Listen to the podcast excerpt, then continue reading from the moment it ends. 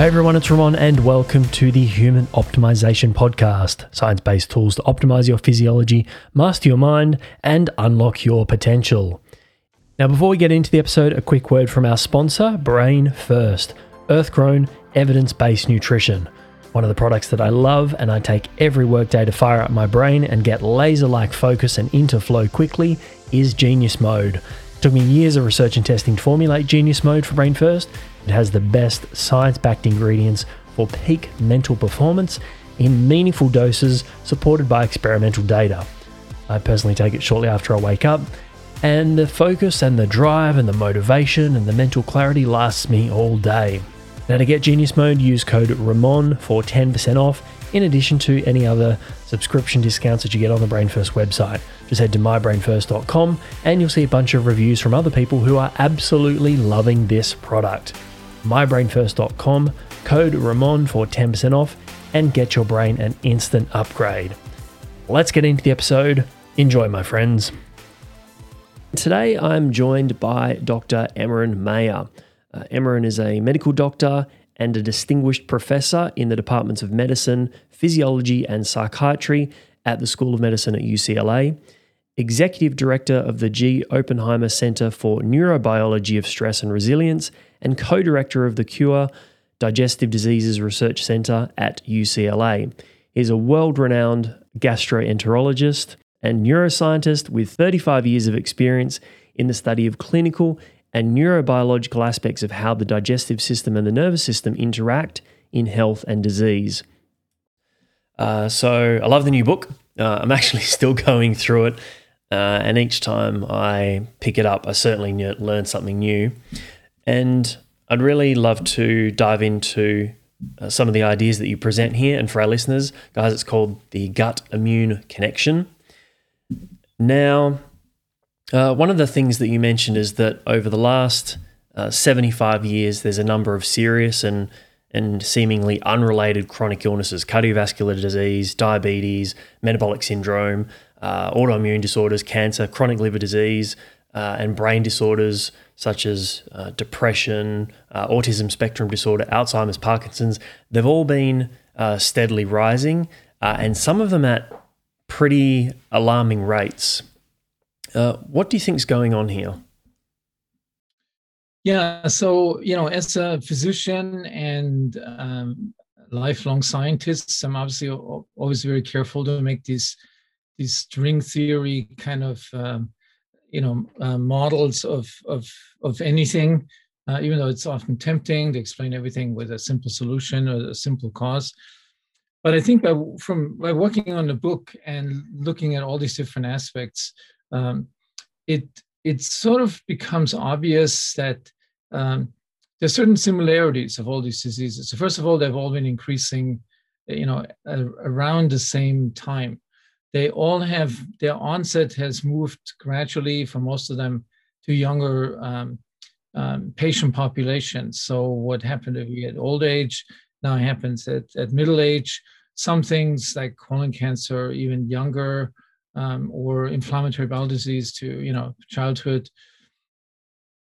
Um, there's another thing that um, in in all these diseases there have been um, anecdotal evidence over the years that inflammation or that an anti-inflammatory medication has benefits. So it started, you know, with the low dose um, aspirin for, for coronary disease and um, the nonsteroidal anti-inflammatory drugs for colon cancer, and um, yeah, so for for many of these, you know, and and this has never been couldn't really be explained by a coherent theory why that is the case. Just indicating there is there inflammatory or it's immune activation um, that plays a role, and so then came another piece to that puzzle by understanding how the interaction of um, the standard American diet or the, the Western diet uh, interacts with the microbes,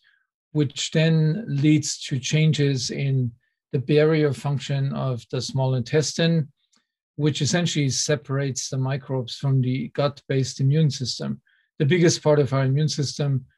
And these immune cells they don't just stay there. They they travel. They come in from outside. They stay in the gut. They're exposed to influences from, you know, this this uh, microbial interaction. Then they can travel to all distant sites throughout the body. And they not only can travel themselves, but also their molecules that they secrete, the cytokines or their cell wall components like lipopolysaccharide they can travel through the systemic um, circulation to any of the other organs.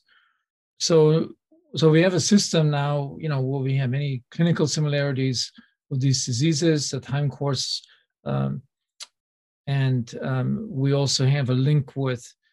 Well, then there's another link. You know, they're all interrelated. So if somebody has, um, uh, for example, Parkinson's disease or um, uh, Alzheimer's disease, they have these what's called comorbidities.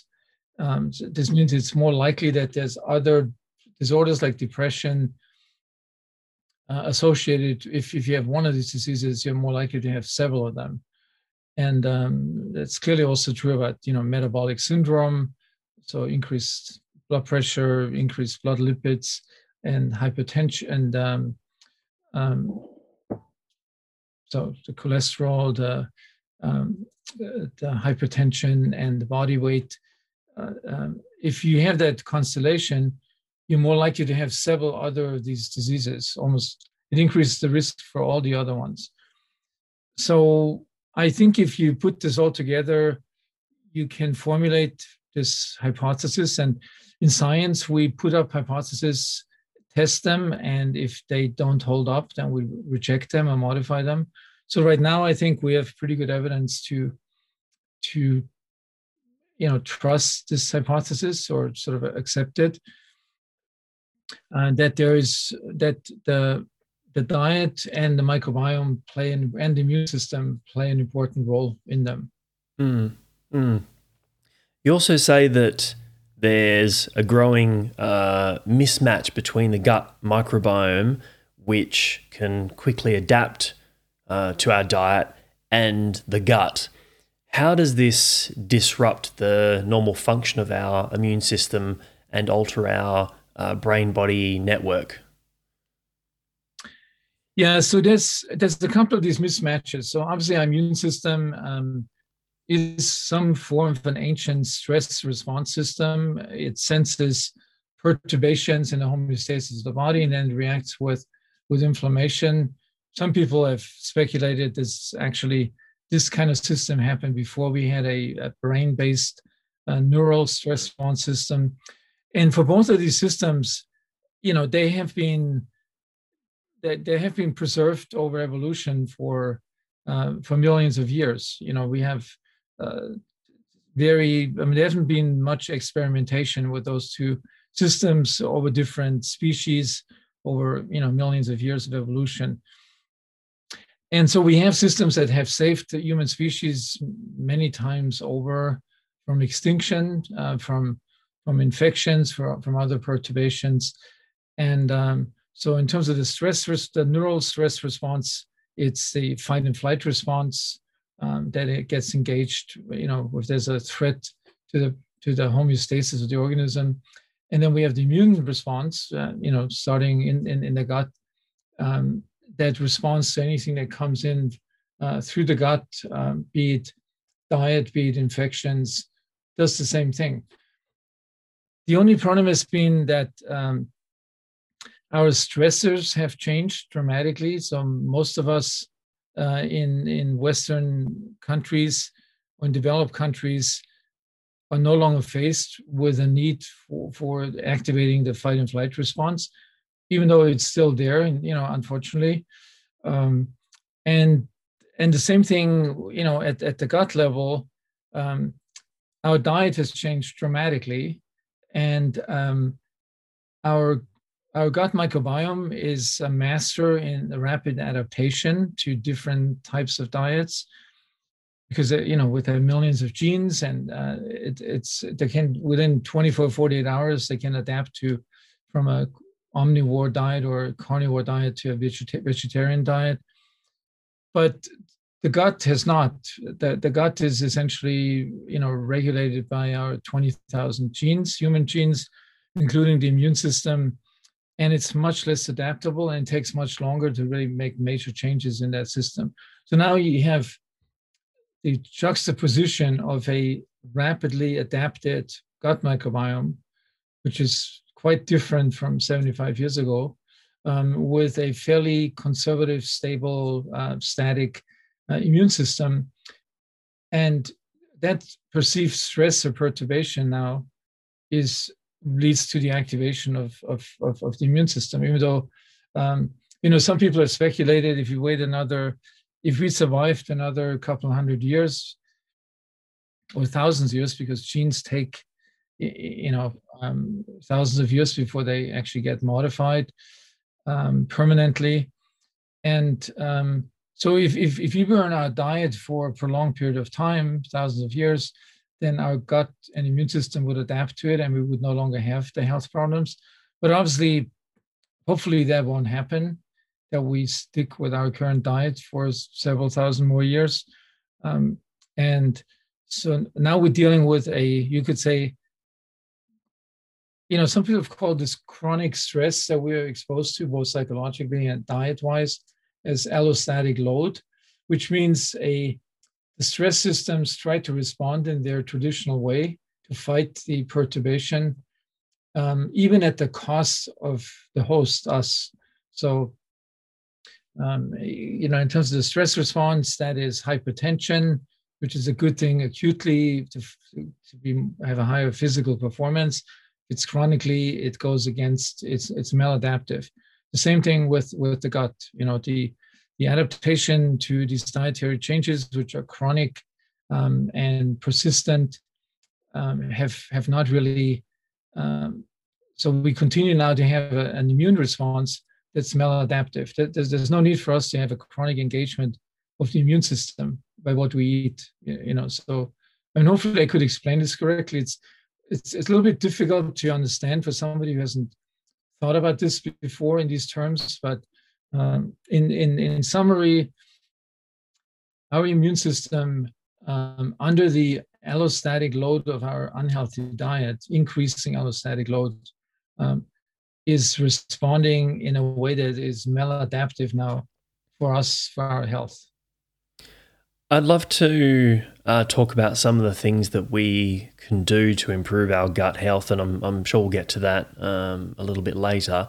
But I think so that we're all on the same page, and for our listeners to get a better understanding of this, what makes a healthy gut?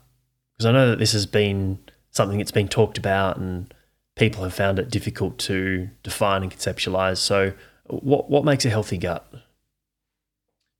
Yeah, so this is uh, something that I deal with in a whole chapter in in in, in my new book.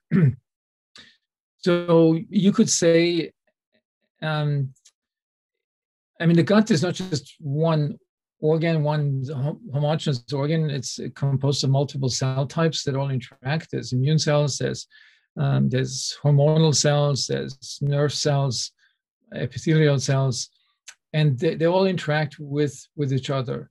So if that system, and it makes up a system or a connectome, a gut connectome, um, which has sort of a, become a catchword in science for, for interconnected systems. And um, if if that system is is in balance, that means you have a normal activity of the uh, enteric nervous system in your gut, so generating normal peristalsis, um, resulting in normal bowel movements. If the immune system is not chronically activated, uh, if the hormonal cells function properly, um, turning off your appetite after a meal, um, if, if, if all these systems all localized in the gut and all interacting with each other, if they work um, properly, then I think you could say you have a healthy gut.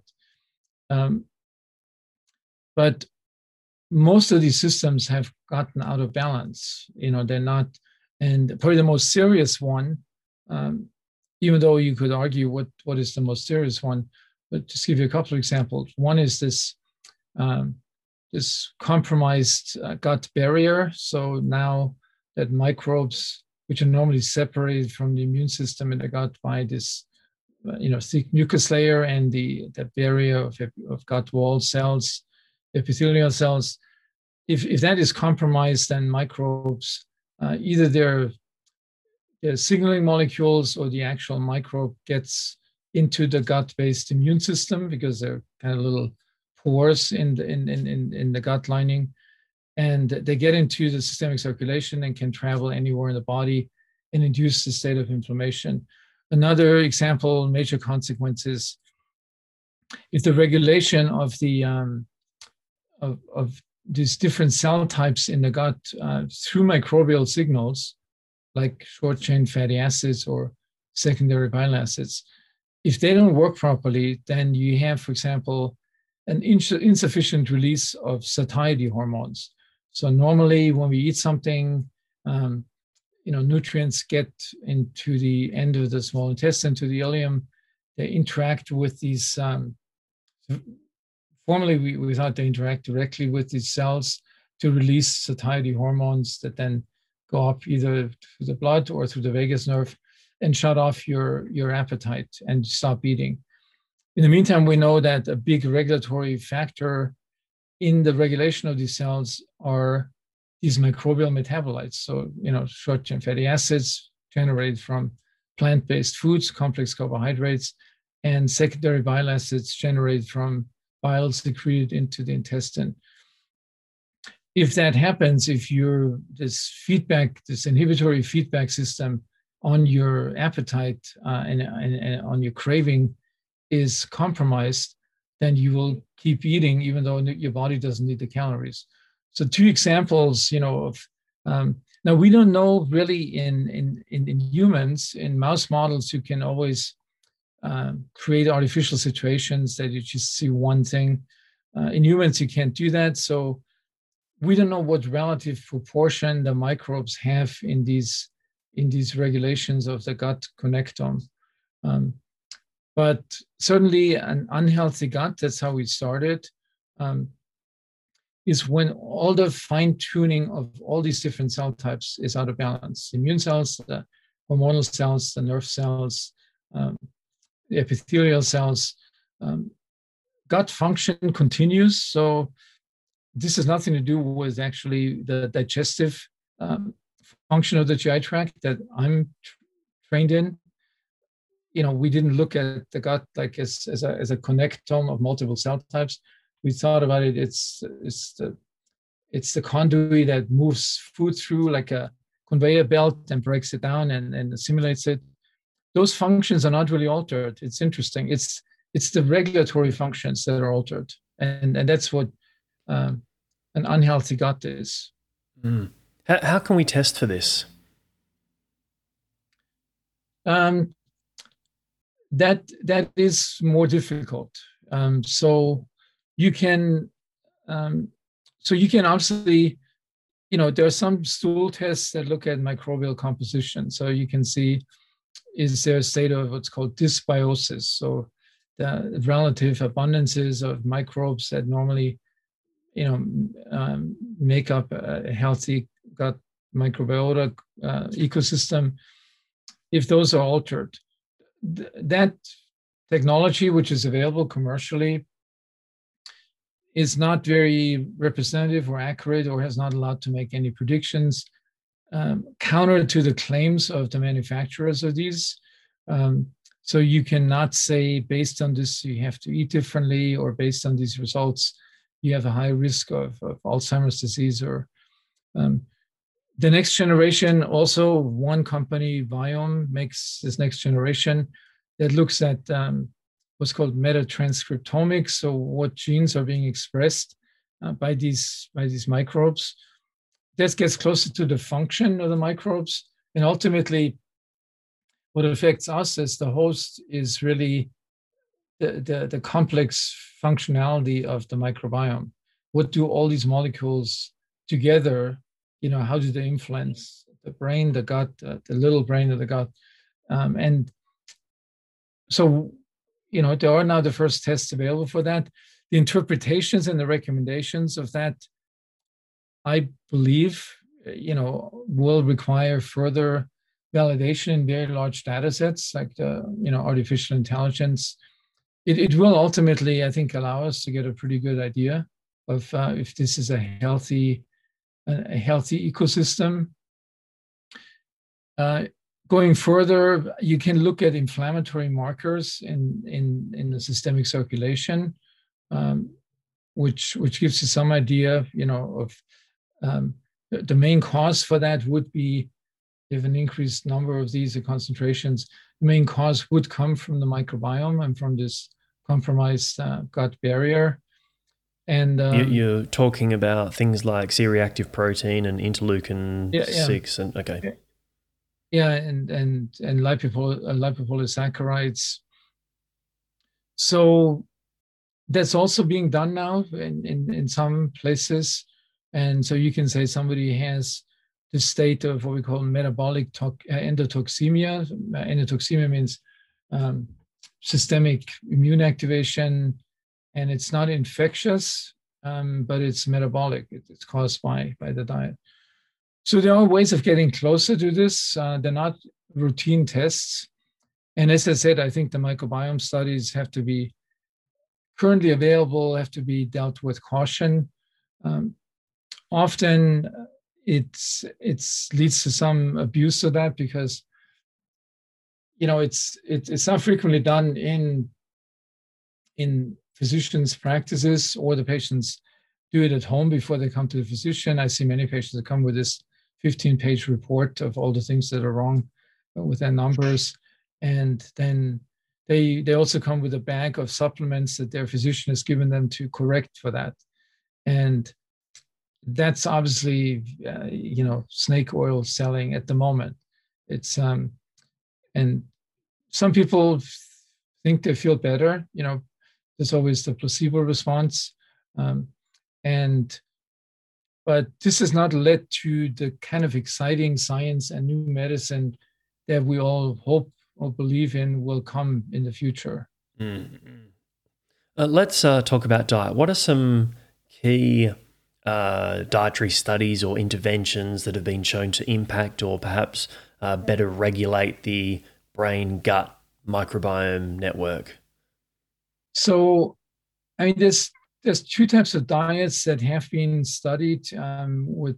Um, I mean, most of the diet studies are cross-sectional, you know, epidemiological uh, case control studies, so they do not allow you to make a conclusion that there's a causality between the diet and the disease.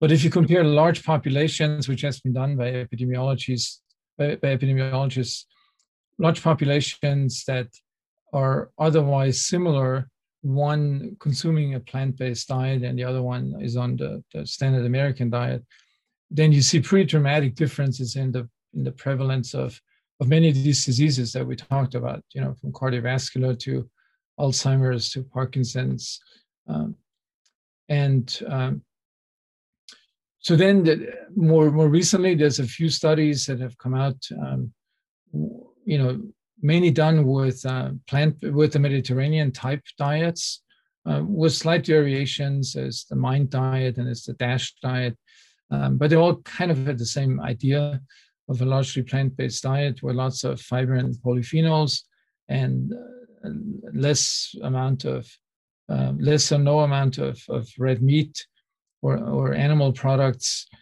And those studies have shown, so the epidemiological studies clearly suggest there's a, a major difference of if you're on the right diet. And the, the smaller number of interventional studies, uh, which are fairly well controlled, um, have shown that on a diet like this, you can not only change the microbial composition, but also their metabolites, inflammatory markers in the systemic circulation. And when they did cognitive testing on these people, um, they showed improvement in, in cognitive function. So there's so in this case, they no longer compared it with a with a group that um, was on a different diet, but they they isolated, you know, that um, people that went on this specific diet had these these positive changes and they were interrelated so not a coincidence that you get microbial changes um, systemic immune changes and cognitive function improvement with an intervention. So I would say the evidence is is is very strong for the for the for the epidemi- uh, epidemiology, and it's beginning to provide evidence. Several studies now um, that the, the interventions actually cause these these positive changes. Um, from a Mediterranean or Mediterranean type approach. Yeah. And and uh, you know the reason I mean there's nothing magic about the, the traditional Mediterranean diet. I mean most so the the um, initial reports were from the 50s. Um, Ancel Keys, you know, went to um, um, to a, a, a, Greek island and studied the population there. This was obviously this was after World War II, uh, where you know this was almost like uh, the the the, the underdeveloped world at, at the time. Uh, people having the bare minimum, living a very simple life, uh, a lot of socializing, didn't have the money to buy, you know, more expensive foods. And so very different situation than, than, than we have today. Um, in so this was in, in in Crete, this initial study very different situation we have today. If you go to Athens or to Rome or to Barcelona, um, where you know there's lots of meat in the diet, uh, lots of animal products, lots of sugar, um, and there's even studies that have suggested that you know kids in in Scandinavian countries are more eat a diet that's more similar to the traditional Mediterranean diet than in many of the Mediterranean countries. So you have to be careful what what it, what it is. You know, uh, I, I, would say the best um, description are largely plant-based diet with minimal processing um, and a great reduction of, of animal products um, and, a, and a great variety of the fruits and vegetables. I mean, those would be the criteria that you would say is are, are the key elements. And from all of this, um, you know, there's, there's, there's still a debate. Is it the reduction in red meat? Um, is it, or is it just the increase in in a varied uh, supply of of um, you know vegetables and uh, fruits in, in diet? With the meat, it's another thing. You know, so on, on Crete, on these initial studies, these are mainly sheep uh, and goats that they ate, um, which grazed on the, the the, the, the hills of, of Crete. Uh, they, they were not raised the way that our farm animals are, are, uh, are raised, which obviously affects, you know, the milk that comes from the, the animals, but also the fat content um, and, and the composition of the meat. Excuse me. so this is a this is a, a very important thing. Um, I personally have kind of put aside eating meat, red meat, definitely, um, partially for ethical reasons, but partially for health reasons. But um, you know, I'm I'm I'm I'm not a militant vegan that would say, um, you know, it's it's terrible for your health if, if you have any meat in your diet. It depends a lot what kind of meat it is and how it was raised and how often and with animals treated with antibiotics. And I mean, there's just so many things we do in industrial farming, you know, that it's not the same. Like a goat in 1950 on Crete is very different from from a cow, you know, uh, in a in a food processing plant in, in the US today. Mm. So you're suggesting that that could, in fact, make a significant difference if, you know, depending on how the animals are raised, grass fed, uh, you know, the the use of antibiotics or not, these sorts of things in terms of the quality of the meat? I, I think it, it, it must make a huge difference. You know, I mean, we do know that um, an, a cow that's um, that's really grass fed throughout um, its life, you know, has a different, uh, for, for example, the ratio of omega 3 to omega 6 uh, fatty acids is different than one that um, you know was, was was raised in a in a feedlot with with a very unhealthy diet um, you know corn uh, and and and soybeans.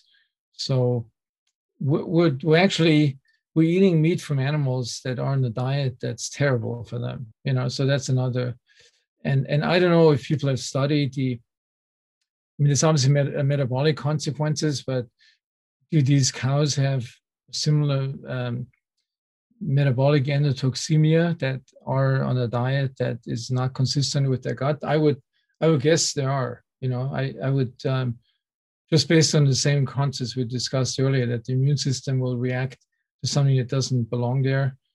Um, but you know we don't hear too often i mean what's the antibiotic content of a of a typical steak that you buy or a hamburger and what's the uh, um, the the LPS content or the, the CRF, the CRP content of of of, of such a, a, meat product. We know how important diet is for a healthy brain, uh, for a healthy gut, uh, and our microbiome. How do things like sleep and exercise affect our microbiome? Yeah, so I, I looked at this and the literature, you know, so starting with exercise, um, make a long story short, I think uh, a moderate um, a moderate amount of regular uh, that that would mean daily exercise uh, has been shown to have positive effects on gut microbial relative abundances, um, and you know it, it has an anti-inflammatory effect. and and there's many studies, you know, again these epidemiological studies that have shown it's one of the factors that um, that adds uh, healthy um, years to your life in in uh, longevity. If you look at this at age 50, it predicts it's one of the predictive factors of you know who is healthy for 10 years in their 70s or 80s. What's different is that um, um, if if if you're an ultra marathoner, I, I don't know if you are, or an extreme sport, um, um, you know, competitive sports person, that kind of activity is perceived by the body as stress. I mean, it is obviously very severe stress on everything from the bones to the muscle to, um, you know, to to the immune system, and that has been shown in several studies that has a, an effect that's kind of similar to a very unhealthy diet with. Um, a change in the microbiota, change and uh, an increase in the leakiness of the gut, um, increase of immune parameters in the systemic circulation.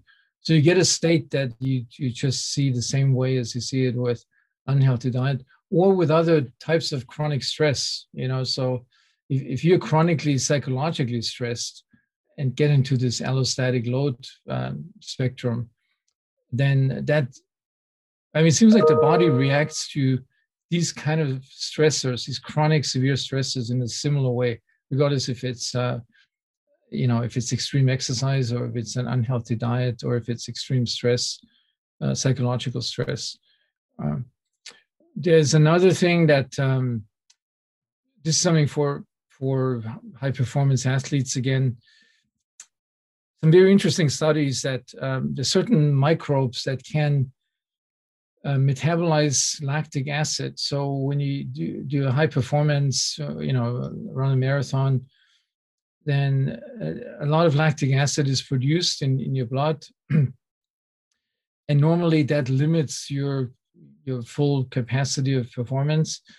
That lactic acid can actually get into the gut, um, diffuse into the gut, and there's certain groups of, of microbes that can metabolize lactic acid into short chain fatty acids, which are these, um, you know, this health promoting, not only health promoting, but also it's a form of nutrition that can be absorbed and then in the liver, um, you know, metabolized to to to to to fuel. So some some high performance athletes have that kind of mi- microbial ecosystem that can do this, and obviously will contribute significantly to the to their performance capacity.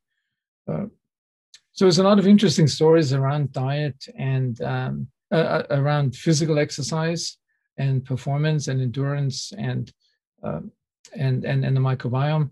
I would say the most important take-home lesson for the majority of people is that regular exercise, um, moderate exercise, has a a beneficial effect on gut microbial on the gut microbial ecosystem. Mm-hmm. And uh, uh, what about sleep? How does sleep affect the uh, microbiome? Um, yeah, so sleep is another thing. So during sleep, um, so most people's uh, GI tracts are empty, and uh, the GI tract switches to a, a, unique pattern of contractions and activity, um, meaning there's this, this rhythm going through from the esophagus to the end of your colon that every 90 minutes you have this high amplitude contractile wave, um, which is associated with uh, secretion of, um, of fluids, mucus, uh, that, that cleanses the, your entire GI tract. And what we know now today with the microbiome, it, it puts it puts the microbes in the right places. So if there's too many microbes in the in the small intestine, something that you know has been referred to as um, SIBO, small intestinal bacterial overgrowth. Um, if you have a regular um, cleansing function of, of this migrating motor complex, you won't develop that because it, it will always move things down into the end of the small intestine and into the colon where these microbes belong. So that's one aspect of it. The, the other aspect is there have been studies now that have looked at the um, at the, at the ge- what's called the geography of the, the gut microbes with the intestinal wall. Um, so during, um, and this has been could only be studied in, in, in, mouse models for sleep and waking time is is sort of the opposite. You know, darkness is their their activity time, and so so the microbes um, the distance that the microbes keep from the intestinal lining and the immune cells um, varies between day and night, um, between having a full, intest- full um, intestine and one that's empty. Um, and that has consequences for not just in the gut, but these cells then, uh, these gene expression patterns affect the liver. Uh, and it's been shown if that's interrupted, that um, the 24 hour diurnal rhythm uh, then people develop, you know, um, symptoms and signs of, of systemic immune activation and metabolic syndrome and with all the other consequences. So sleep has a very important function, I would say, in, in, in regulating the health of the gut microbiome. Um, the other way around, um, so you know, a lot of people complain of symptoms such as fatigue and, you know, having to nap frequently through the day. And um, that potentially could also be related to, or actually quite likely, to the immune to the immune activation in the gut through the microbial pathways because these cytokines when they get to the brain one of the initial symptoms that they produces fatigue and, and, and sleepiness. So it's definitely a bidirectional interaction, you know, that, um, but, but I think for health, most importantly, to understand that your regular uh, uh, exercise for the normal person is, is a very important component, uh, equally to a healthy diet. And that um, if you want to be an ultra marathoner or high performance athlete, uh, you should be aware of that of that risk, uh, you know, this metabolic risk that you take uh, doing that. And I don't know if the field has really responded to that, you know, by, uh, I mean, adapting the diet. Um, if you're an ultra marathoner, this was I've had several patients, you know, that were in this category, and instead of recommending sort of the um, the high carb energy drink before the race, um, which would make that even worse. You know, this um, what what you would recommend is a largely plant-based diet for for these athletes, um, for a variety of reasons that we mentioned in this conversation. One is you might be lucky and you have the microbes that are nurtured by this diet that gives you additional short chain fat I don't know what's happening here. So maybe, yeah, we just jumped to the end. Um, any final thoughts for our listeners? And hopefully we can record this really quickly and it won't uh, drop out again. Yeah, so my my recommendation also in terms of you know the diet. Um, so one is diet is one essential part of a healthy lifestyle, which includes um, you know diet, physical exercise, sleep, and stress reduction. Um, all of these should be addressed at the same time. Second, um, as part of the healthy diet recommendation, you should always keep the the health of your microbes um, in mind. If you eat a diet that is optimal for your microbial, um, for the health of your microbial ecosystem, which is a diet full of plant fiber and these large molecule polyphenols, it will automatically be optimal for you. It, will give you enough protein um, and will decrease any, um, uh, you know, compromise in your gut barrier. Um, and um, and and and then the third thing is it's not just what you eat; it's also where does this food come from, um, and when you eat it, uh, and what impact does it have the production of this food on on the environment and on the planet. So I I, I think these are you know a few very simple guidelines that they're not that difficult to implement. You know, it's, it's you have to have a certain consciousness when you approach food. You don't just go by what's the latest fat diet and what the authors come up with kind of ridiculous or pseudoscience to support it. Um, it's it's quite simple, you know, to to follow this, and um, and and I think more and more people do. So in the U.S., I know if it's in Australia, uh, but even in, in in the U.S. and other predominantly meat-eating countries like Argentina and Brazil, there's a rapid increase, continuous increase, particularly amongst younger people, um, in a largely plant-based diet. So I, I think that's that's a good develop a good trend. Mm-hmm. Thank you very much for being on the show. I really appreciate your time. Okay, thanks, Ramon. It was a pleasure as usual. So that's it for this episode. If you want to support the show, make sure to subscribe on Apple Podcasts or Spotify, drop a five star review, and of course, you can connect with me on social with the links in the description. Thanks for tuning in. Talk to you soon.